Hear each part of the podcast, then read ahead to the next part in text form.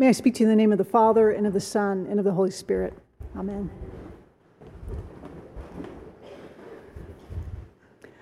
The first Sunday of Lent, and what a gospel reading Jesus and temptation. As we look at this passage, I want to orient us around the two concepts I mentioned on Ash Wednesday that may help us in our Lenten journey point of reference and worldview. In simplicity, what do we look to to orient ourselves in our daily living and what is real? In this passage, we see Jesus, as always, as both Savior and model for living. What Jesus encounters and how Jesus responds has something to teach us about how to live. This passage is loaded with things that may confirm, confront, or call us to tweak our worldview. What is real? What have we or may we discover to embrace as fundamental pieces of reality? Today we hear of the Holy Spirit, the wilderness, the devil, and temptation. We must ask ourselves where each of these fits into our worldview. Or do they? How do we orient to the Holy Spirit, the wilderness, the devil, and temptation? These are all words that are fairly common in our Christian lingo, but, they, but let's look at them a little more closely. Jesus is led by the Spirit to fast for 40 days in the wilderness. This is no fun. But Jesus goes and gets really hungry. Jesus is full of the Spirit, and the Spirit leads.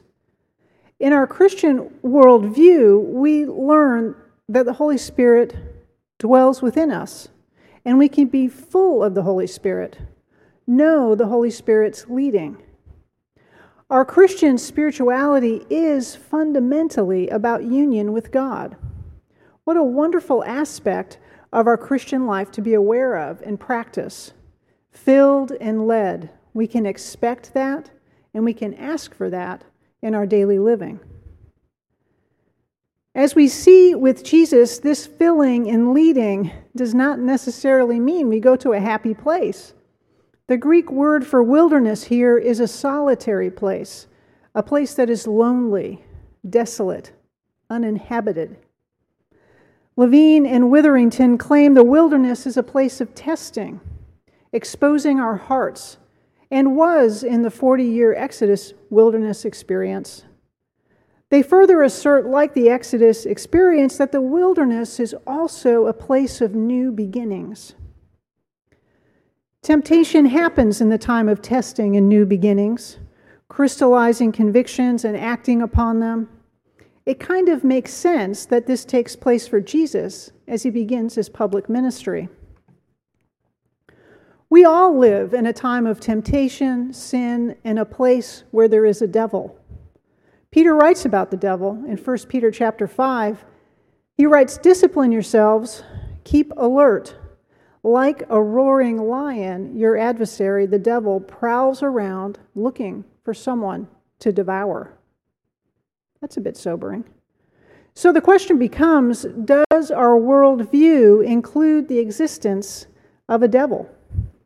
I know that sounds a little weird, but it is an important piece of our Christian worldview. Now, I'm not saying that we have to go look for the devil under every rock. It actually sounds like the devil looks for us. The devil is a foundational aspect of our Christian worldview. Remember Eve and the apple. In this passage, there, remain, there remains a bit of open question regarding the devil. Does the devil have the authority he claims in his temptation of power?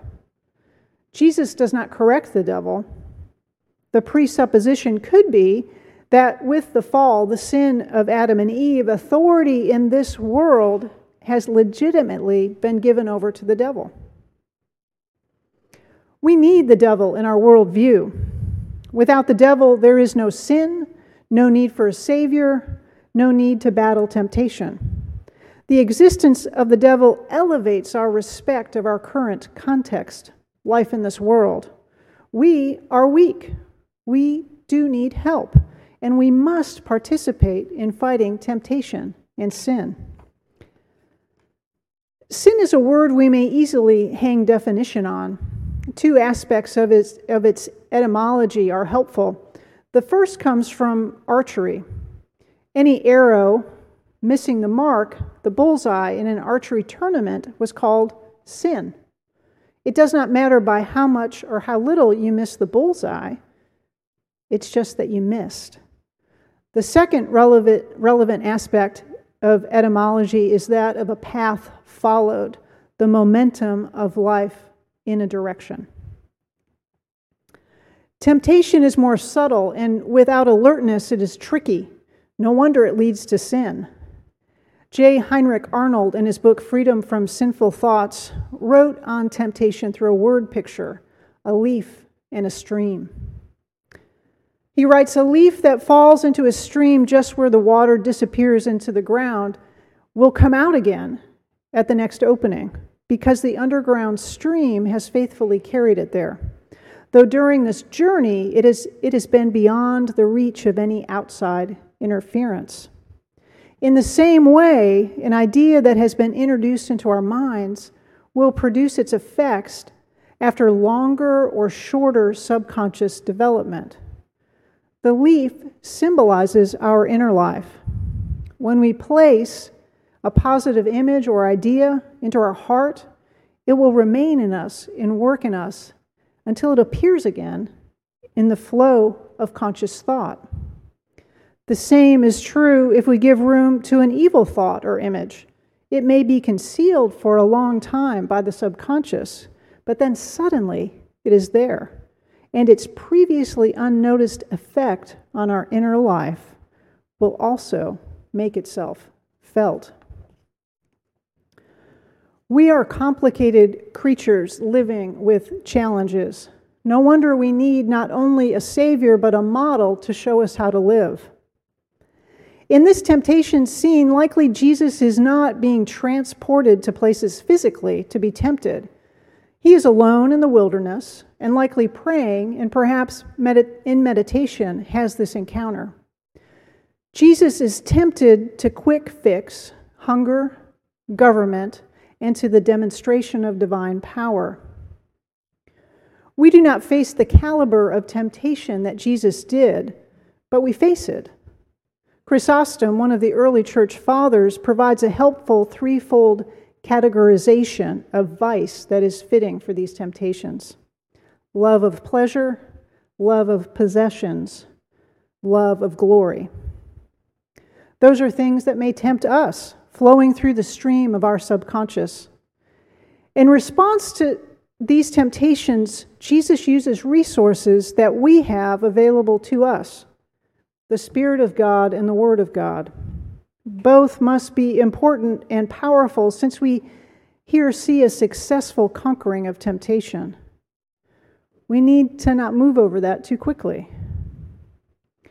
Earlier, I mentioned this crazy reality that in our Christian life we are indwelt and may be filled with the Holy Spirit. God lives in each of us. That sounds pretty powerful.